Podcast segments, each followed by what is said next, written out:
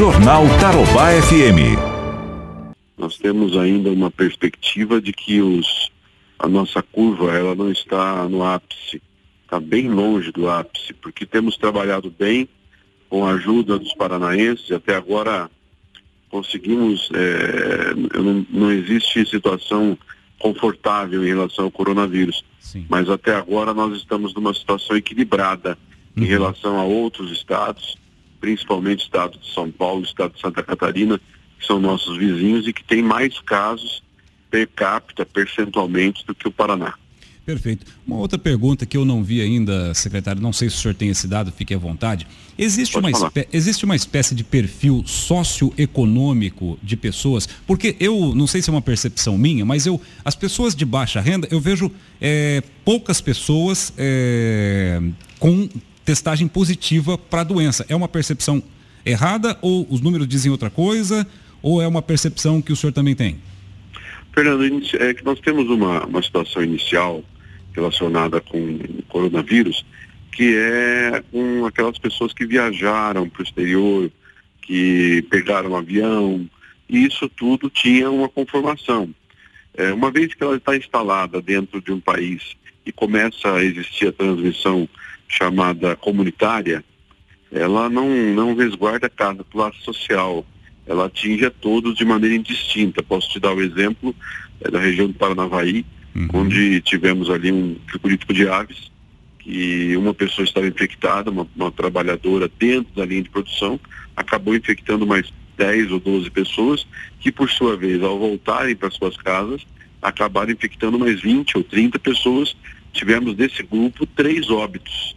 Então, Nossa. assim, e, e pessoas com 40, 46 anos que foram a óbito.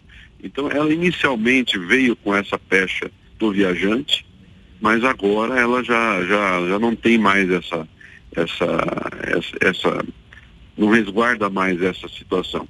E uma outra informação importante também. O Paraná foi o estado que, mesmo com as dificuldades dos testes chamado padrão ouro do, da Fiocruz, o RT-PCR, uhum. é o estado que mais testou.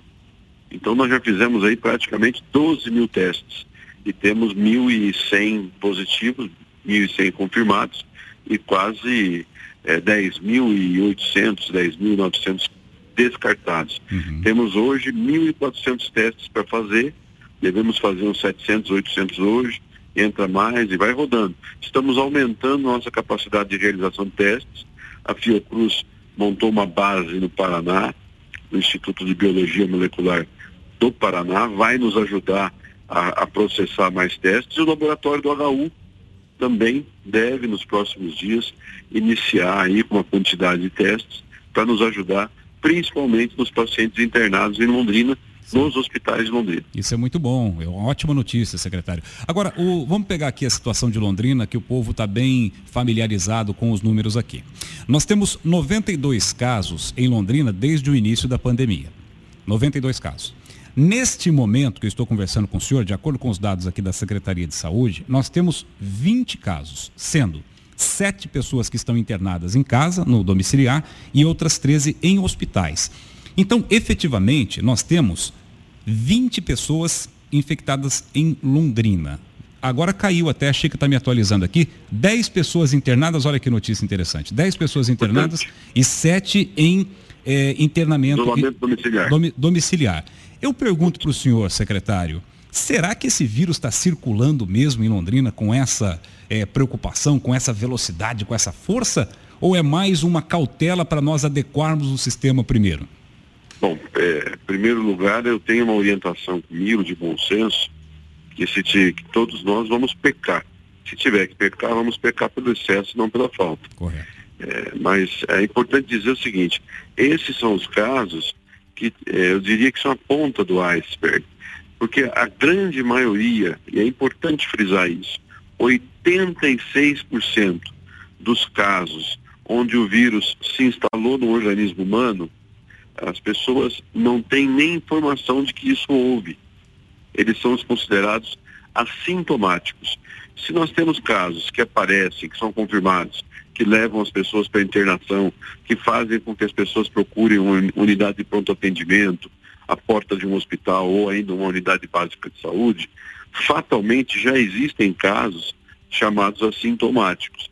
Esses casos assintomáticos é que são os casos que facilitam a transmissão do vírus. E essas pessoas podem sim estar circulando aí pelas ruas de Londrina, pela, pela sua ocupação de trabalho e por aí vai. Então, nesse momento, e é importante dizer, os números no Brasil estão crescendo. É, estamos chegando a 50 mil casos no Brasil e ontem é, houve um atraso de confirmação. Uhum. Ont, apenas ontem 407 confirmações de óbitos por coronavírus. Ah, os números vão crescer um pouco mais e aqui no Paraná nós não chegamos ainda nem perto do ápice da curva. Então, assim, por toda essa parada, por todo esse essa diminuição do fluxo de pessoas, nós acabamos contribuindo muito Perdemos momentaneamente o contato com o secretário Beto Preto, secretário da Saúde do Estado do Paraná. Vai concluir o raciocínio, retomamos aqui a ligação. Pode, pode concluir, secretário, o que o senhor estava dizendo. É, nós continuamos, nós, tipo, com essa parada de, de, de, de movimentação, mobilidade das pessoas, acabamos tendo tempo de organizar a casa e, e fazer os investimentos necessários, a parada das aulas, a diminuição do fluxo de pessoas e, principalmente, diminuir o fluxo de pessoas nas ruas, diminui também a circulação do vírus. Estamos numa situação mais confortável, uhum. desculpe, mais equilibrada do que a média, Fernando. Perfeito. Secretário, qual é a opinião do senhor? Claro, o senhor é um gestor de saúde. Aliás, eu quero cumprimentá-lo, cumprimentar o governador Ratinho Júnior pelo trabalho que estão fazendo. O senhor é gestor, é, já foi prefeito, sabe muito bem como é que essas coisas funcionam.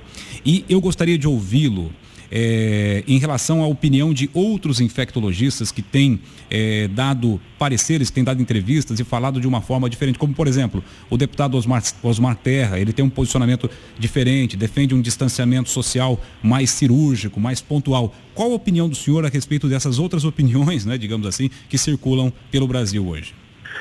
É, veja, tudo que se fala do coronavírus hoje ainda é, é em busca de um, de um consenso existe dificuldade para entender qual é a medicação a ser utilizada, é, não há vacina ainda estabelecida, por isso a necessidade de todos esses cuidados. Em algum momento, ali no futuro próximo, teremos vacina, teremos medicamentos, mas nesse momento ainda não existe. Por isso que eu insisto é, que o melhor tratamento não medicamentoso nesse momento é o isolamento domiciliar, é o distanciamento social. Eu defendo isso, é, eu peço aqui, me perdoem todos que, que tenho certeza estão sofrendo com a questão da atividade econômica. Acho que chegou no momento, inclusive, de, de trabalhar, como você disse, de maneira cirúrgica esta ou aquela atividade econômica. Porém, é, quanto mais pessoas nas ruas, mais casos nós vamos ter no futuro próximo aí, de 10, 15, 20 dias. E aí vem a minha preocupação é, a maior a possibilidade de, em alguma eventualidade de um, de um grande número de pessoas correrem para os serviços de saúde, nós temos dificuldade de, de, de interná-los em, em unidades de terapia intensiva. Veja, é, nós estamos fazendo, já fizemos agora, numa primeira etapa de 30 dias, ampliação de 30% dos leitos de UTI do estado inteiro. Sim. É, que não era pouco, não eram poucos. Nós temos agora uma segunda etapa que vai ampliar mais 40%. E esse reforço dos hospitais universitários e dos hospitais em construção, Telemaco Borba, Vaiporã e Guarapuava, nós vamos chegar a 1.200 leitos de UTI.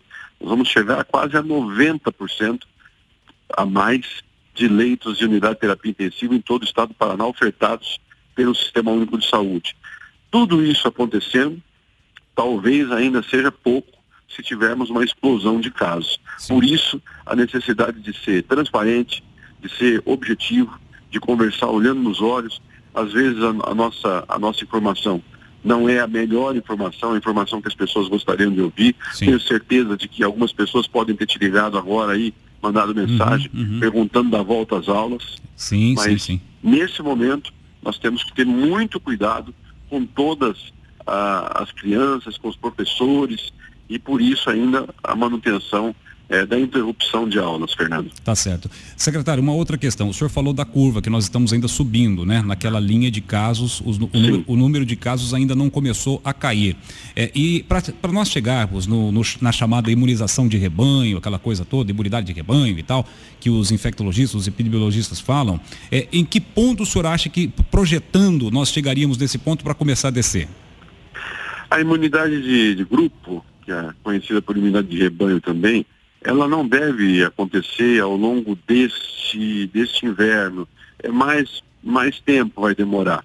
Mas o nosso ápice de curva, ele deve acontecer por volta, é, por volta do final do mês de maio, durante o mês de junho. Uhum. E entrando no mês de julho, a chegada do frio, aumentando o número de síndromes respiratórias agudas graves, vai fazer com que nós tenhamos é, esse ápice do número de casos aqui no Paraná. E, e, por isso que eu insisto, o momento não é agora, é daqui a um mês, um mês e, e meio aí que nós vamos estar sofrendo o pior em relação à crise do coronavírus. Quem sabe até lá não tenhamos uma medicação pacificada. O Ministério da Saúde indicou o uso da hidroxicloroquina, uhum. nós fizemos a, a, a transferência de estoque para todas as regionais de saúde, para que elas pudessem servir os hospitais. Os hospitais paranaenses estão usando o protocolo do Ministério da Saúde, porém a hidroxicloroquina é uma tentativa, né? Não uhum. existe ainda uma pacificação do seu uso. De qualquer maneira, ela está à disposição do protocolo do, nos hospitais paranaenses. Perfeito. Secretário, só então arrematando em relação às aulas, sem previsão de volta? É, o governador falou ontem, tem falado aí, nós estamos trabalhando com a hipótese de voltar no segundo semestre, mas ainda, se houver uma outra, algum, algum fator diferente, algo que nos dê segurança é, do ponto de vista sanitário, nós vamos é, com certeza informar rapidamente uh, pais e mães de alunos para que eles possam também ter o retorno das aulas presenciais. Enquanto isso, o Estado vai ofertando o ensino à distância para que eles não, não, não possam perder o ano e é importante dizer isso, é um passo adiante que o Estado também deu. As crianças não podem ficar para trás, muito pelo contrário, o investimento é forte nesse sentido. Porém, insisto, nós ainda temos essa questão da segurança sanitária que tem que ser bem pensada, bem pacificada. Caso contrário, o que puder ocorrer lá na frente, eh, nós vamos ter que arcar com as responsabilidades, Fernando. Perfeito. Secretário, muito obrigado por atender a Tarobá FM. Parabéns aí ao, pelo trabalho que vocês estão eh, desenvolvendo de domingo a domingo, sem parar. Agora começaram né, a, a, ir nas cidades também, já sentindo um pouco mais de flexibilidade nessa questão. Eu agradeço por ter atendido a gente.